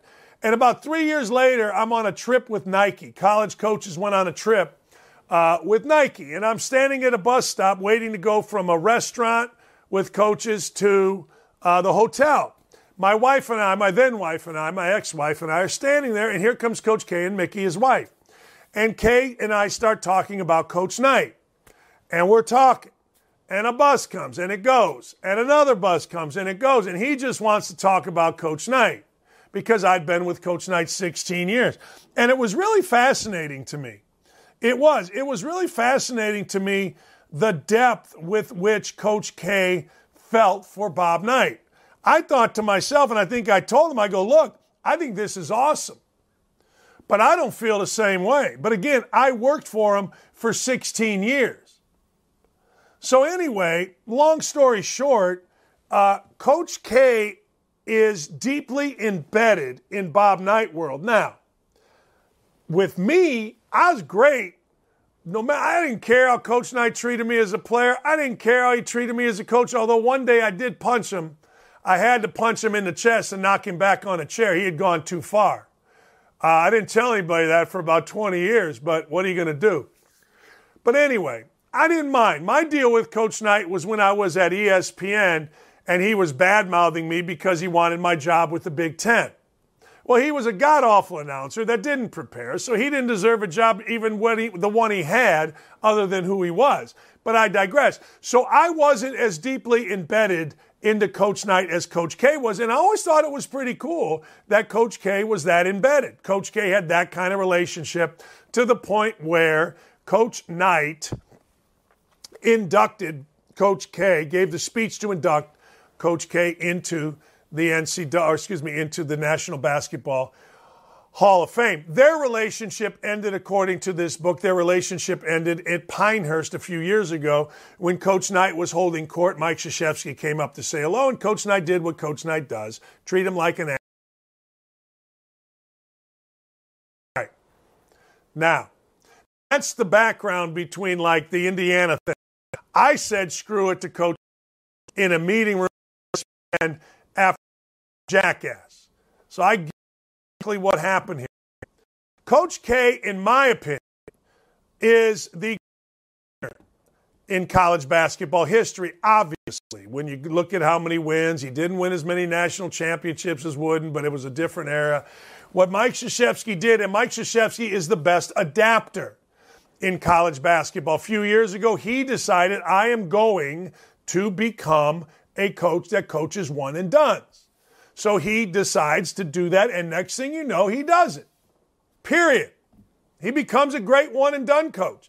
Zion Williams, all these guys, you can name them. I mean, there's a million of them.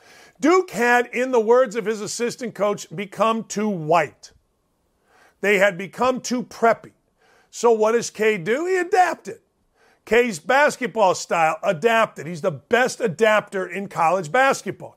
He went from button down, we're going to defend Bob Knight, we're going to man to man, we're going to do this, we're going to do that, to a freewheeling, wide open offense that basically said this if you guard hard, I'm going to let you take some crazy shots. Kind of started that with J.J. Redick. In 92, when we played him in the NCAA tournament Final Four, they weren't like that.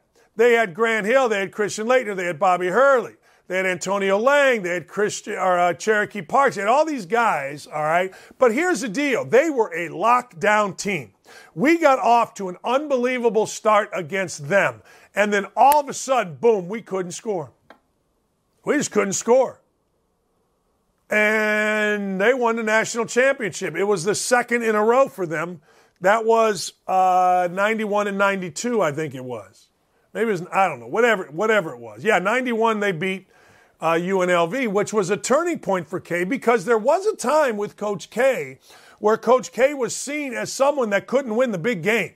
Same thing with Dean Smith, which is nuts to me, but they couldn't win the quote big game. I always thought, are you crazy? You got to win so many big games to get to that point. But Coach K is the biggest adapter. In my opinion, he's not the greatest coach of all time. And as much as I dislike Bob Knight personally, it's not dislike, it's I have no respect for my former coach and my former boss personally. I think Bob Knight is the better coach. I would say to anybody, look, I would take Bob Knight running my program if it was just a basketball program, not a PR program, not a recruiting program, just coaching. Bob Knight didn't delve into the world of Zion Williamson, did not delve into the world of agents, did not delve into the world of money managers. But you know what? That's Bob Knight's fault because K has, he again adapted, and next thing you know, he's become the greatest winner of all time. And being the greatest winner of all time meant absolutely everything to Bob Knight. And I guarantee you it means absolutely everything to Coach K. It just does. Look, I didn't get it done. I, I wanted to be the biggest in green history and then set the all-time national winning uh, do what K did, win more games than anybody. We all want to do that. That's what you're in, in it for. But if I was going to take a coach, Bob Knight played road games. K never plays a road game unless it's an ACC Big Ten Challenge game, or unless it's in Chicago, or unless it's in New York. I, I don't respect it. Never played a road game. Knight would.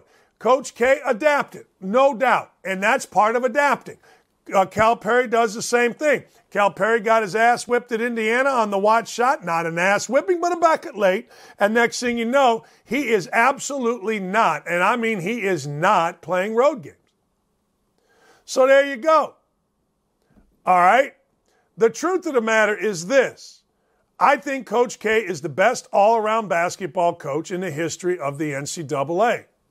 And I say all around, adapting, recruiting, you name it, Coach did it. All right? I think Bob Knight, better basketball coach. That, that's not to besmirch Coach K. That's not to besmirch him at all. It's great. Absolutely great. But the truth of the matter is, the truth of the matter is, um, you know what? Uh, he set standards that are maybe never going to be reached. Maybe never. John Scheyer's got a tough job. John Scheyer is in a position because he has recruited well, really well, to extend it. Now, at the end of the day, we'll see if he can't. The woods is full. In my world at Indiana, dudes are like, hey, we still can't replace Bob Knight 22 years later. I mean, what the hell are we doing? We cannot do it. We can't replace him. I mean, I don't know if they're still going to be there. I don't know if they're still going to say 22 years later we can't replace Coach K. But I will say this the way Gene Keady left by having Matt Painter there and start recruiting was perfect. The way Indiana's gone about it has been horsebleed. The way Duke has gone about it with John Scheyer has been great. He's had a chance to recruit. He's put himself in a position to get players among the best in the country, and away you go. So I anticipate Duke, I anticipate Duke playing really well over the next few years over John Scheyer. And then let's see what happens. Then the K Mick mystique wears off. We saw it with Mike Davis at Indiana. Eventually, Bob Knight and all that was there wore off, and it became his program. We'll see if Scheyer's ready. I don't think Tommy Amaker had any any hold on the Duke job. I mean, everybody complained about Tommy Amaker not getting a job. What the hell's he done? He's done a great job at Harvard, terrible at Michigan. He had no hold on that job. They went with Scheyer. good for them. He's there. He's going to continue the continuity, and away you go. But the truth of the matter is, it is set up for Scheyer to succeed. Indiana was set up for Mike Davis not to succeed. There is a smooth transition. K is beloved. K is going out on his own terms. K picked the guy that's already there who has been on the road to recruit. Knight went out. Knight tried to sabotage the program. Knight tried to get the players to go to a junior college until he got a job. And next thing you know, Mike Davis was battling all kind of forces, and he did a hell of a job getting Indiana to the national championship game. I don't give a damn what anybody says. Mike Davis did a hell of a job getting Indiana to the national championship game. We'll see what happens. But congratulations, Coach K, on an unbelievable career. Good luck in whatever it is you do next, and good luck to John Scheyer. It's going to be an interesting road for John Scheyer. Not impossible, but he seems like, because of recruiting, he seems like he is off to an absolutely dynamite start. And let's be honest, Duke draws, but it really is going to be tested because K Inc. is no longer there. What is K Inc.? the, the brand, the Olympics. The, when I swear, I put a cover over my mouth so you don't see me MFing everybody. The brand, the image, really important, but nothing more important than winning, and K did that. We'll see if they can continue. Let's speak about K. You know, this weekend it's Duke at home against UNC. Now, let's be honest. Duke at home against UNC is the game of the weekend. It's 6 o'clock. It's K's last game. And North Carolina got a lot to play for. North Carolina, I believe, is in the tournament. North Carolina, how about a little pride? My God. North Carolina did show some pride against Syracuse earlier in the week. Uh, Caleb Love was making two bombs I mean, fantastic, deep bombs that not only sent it overtime, but got him the lead. It was terrific basketball at the end of the game and into the overtime. But you just got your ass beat at home by your rival that's eight blocks away or eight miles away. if you're North Carolina, I don't give a damn if it's Co- if it's Coach K's last game. I don't give a damn if it's the uh, the Pope's last game. I don't give a damn if there's white smoke coming out of the roof of Cameron Indoor Stadium. Who cares? You have got to play with an unbelievable sense of urgency. You've got to play like your hair's on fire, as the great Seth Greenberg says. You got to play like this is the only thing in the world that matters to you, that will ever matter to you, and nothing else is even close. I mean, I'm sorry, but you have a chance. If I'm North Carolina, you have a chance to ruin your rival's last game at home. Now, I want you to think about that. That is one hell of an opportunity. That just doesn't happen. Man, how fired up would you be if you got, you know, in, in coach in, in the world of Coach K in North Carolina, Coach K, it, according to North Carolina, not me, is a sanctimonious ass. That's how they view him. And really, that's how Duke viewed Dean Smith. Just a sanctimonious ass. All right. Well, you got a chance to beat him at home. And you know what the most beautiful sound is in sports? The sound of silence on the road. The sound of silence on the road is magic. It ain't a little magic, it's magic. Oh, yeah. Dribbling it down the court or sitting on the bench looking onto the court and you see people leaving there is nothing, zero, nada better than that. When I say nothing better than that, nothing. Nada. Zip. That's the game of the week. All right. Arkansas, Tennessee. Let me tell you a little bit about Arkansas and Tennessee. Arkansas and Tennessee have had two pretty damn good years. They're a game behind Auburn. Auburn's got to go, or excuse me, Auburn plays South Carolina. Now, I don't anticipate Auburn losing, but the winner of this game, the winner of this game, I mean, at least, I don't know, sort of maybe, uh, has a chance anyway at an SEC regular season championship. I mean, Auburn could lose. Kentucky's in there. This may be the second game of the weekend. You got a five straight wins for Arkansas. Five straight in conference season, like 12 of 13 they've won. They've turned their season around. You've got a Tennessee team that's won three in a row. You got a Tennessee team that has not lost at home. It's going to be, according to Dylan, one of those checkerboard deals. But Arkansas, man, they got a big one last night. Arkansas ain't afraid. Arkansas will go play you. Both teams right now 13 and 4. That's a hell of a year. You end up 14 and 4? Takes a special year to get it done. I do believe 15 and 3 is going to win the league, and I do believe that that is going to be Auburn. But this is going to be a hell of a crowd in Knoxville. This is going to be a hell of a game. This is going to be up and down. Bet the over. If you're just joining the show, you know, the first few minutes of the show, I went off on Indiana. Like, there's no pride among the players at Indiana. There is zero pride. There is zero anything. Anything. There's nothing. You saw it last night. Rutgers came into Indiana and beat them. Beat Indiana, my school, at Assembly Hall. However, Purdue's reeling too. Now you got to understand the state of Indiana. I've talked about this many times. When the school from Bloomington, IU, wins two games in a row, IU fans swear banner number six is just around the corner. Oh man, we just beat Vanderbilt and we got Evansville. We got banner six coming. Purdue is the exact opposite. Purdue can win 10 games in a row. And here's Purdue.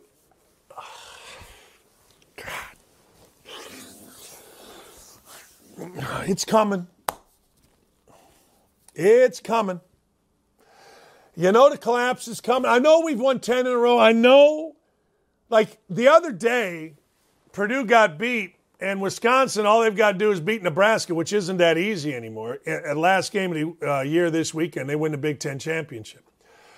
Well, Wisconsin banked in a two with a kid's foot on the line from the top of the key, and then they banked in a three when the game tied to win the game. You don't bank in threes. Those of you that don't follow basketball, you just don't bank in those shots. But to do it twice, let me tell you what my Purdue friends said. They said, Dan, that's us. You wonder why we have angst. You wonder why we have trouble. You wonder why we're like we are. You just saw it. So let's break the game down. Purdue, who many of us, myself included, think, well, you know what?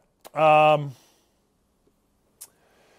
they got a team that can go to the Final Four. They got big guys, they got wings, they got a superstar in Jaden Ivey, but they also play three different offenses, and it hasn't gone well. They'll start the game, watch. They'll start the game cutting. Sasha Stefanovic, everybody will be cut. Then about halfway through, they'll just throw the ball inside. And then if the game is close at the end, they'll clear it out and go to Jaden Ivey. I don't think that's the way they should play. I think they should keep their cutting going, incorporate Jaden Ivey, and throw the ball inside. Eventually, Indiana will crack. Now, Indiana might play okay. Indiana's actually played better, but again, it's disgusting. You can't beat. You blow a big lead against Ohio State, then you can't beat Rutgers last night. So I got no faith in Indiana being able to win this game. I'm going to say that Purdue's going to win it and win it big. But I also told you Indiana was going to win yesterday and win it big. USC and UCLA. USC's having a great year, like 25 and 4. UCLA's lost six games, and it's a both teams are fun to watch. Last year, you remember you team of the year, right? Jalen Suggs hits the shot, or else UCLA goes to the national championship. Look, hey, both of these teams get up and down. There's a lot of veteran players back. Jaime Jaquez, uh, Tiger Kid, Johnny Juzang. They've been disappointing. I don't know. I mean, sometimes rate a run in the tournament for how good a team actually is. I was on a team like that. We got to the Elite Eight. Next thing you know, we were picked in the top five in the country and got our ass beat opening night against Louisville. I totally understand that. But the truth of the matter is, this game's going to be a fun game. Now, if Bill Walton does his stupidity, I know it's in vogue to like Bill Walton. See, for media guys, saying Bill Walton is great and Springsteen is great makes media idiots think they're cool. But Bill Walton is god freaking awful. He's completely garbage. It's horrible. There's nothing about Bill Walton doing a game that's interesting, other than I'll give Bill Walton this. He does do some background on some weird stuff. But you're trying to watch a game a few years ago, and he wanted Barack Obama as the new basketball coach at UCLA. Now, you all are going to say that's fun. And I guess that, I mean, I don't know. Is that fun? Okay. He, he, he, he. You can have fun without being an idiot, and Bill Walton's an idiot. Uh, Bucks and the Bulls. If the Bulls are serious, the Bulls are going to play well. The Bulls are going to win this game. If the Bulls are just another team that every sausage eating guy in Chicago says, the Bulls are back. Promotion. And by the way, Justin Fields is our guy. I grew up there. I know what Chicago is. Nobody bitches, whines, and moans more than Chicago. Well, maybe I do. But nobody much. There's very few people that bitch, whine, and moan more than Chicago people. So, anyway, at the end of the day, that game is going to determine whether or not, you mark my words, you mark my words, that game is going to determine a lot about what Chicago is. You know, the other night, Bucks got a big win late. We'll see what happens in this game. I think it's going to be interesting. You know, Kevin Durant's back tonight. That's a big deal. But this weekend, I think, is a hell of a weekend. If I'm going to bet a parlay on the games that I gave you, I'm taking the Bucks. I'm going from bottom up. I'm taking the Bucks. I'm taking uh, UCLA. I'm taking Purdue. I'm taking Tennessee and I'm taking Duke. It's a hell of a five team parlay, and I think only one of them is the road team. Home teams win this time of year, ladies and gentlemen, except frickin' Indiana.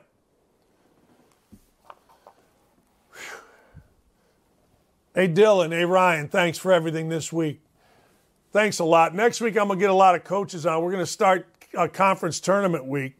Uh, if you want to hear a great interview, If you want to hear an interview with the general manager of a football team, the Indianapolis Colts, go on over to 1075 The Fan.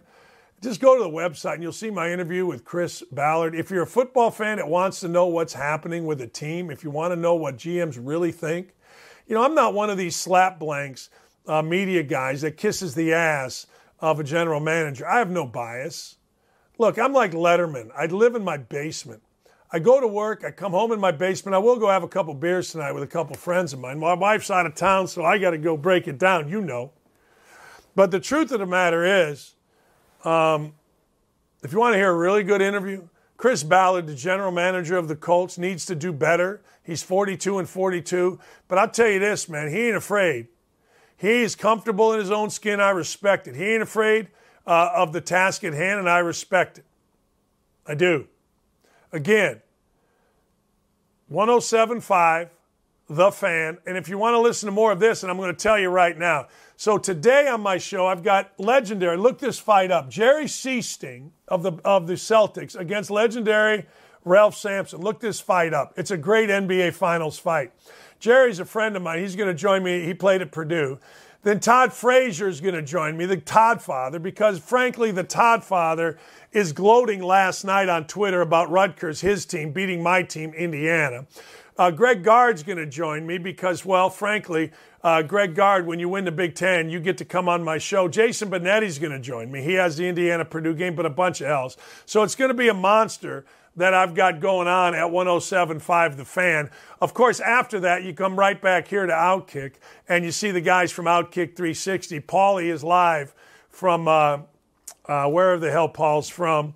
He's from uh, Indy, my city. And then the other two, uh, Chad and Jonathan, are in New York City. So it's going to be a monster all day here on Outkick. But I want to say thank you to all of you on the YouTube chat. I want to say thank you to all of you that have joined us over Twitter. You've made this show a success and I very much appreciate it. Of course, Ryan uh, and Dylan, thank you all so much. Another week in the books. We'll be back at it. As Greeny says, we'll be back and better than ever on Monday morning. I hope you all have an absolutely splendid, splendid weekend. Enjoy the weekend. Go Indiana. Son of a bitch, we got to beat Purdue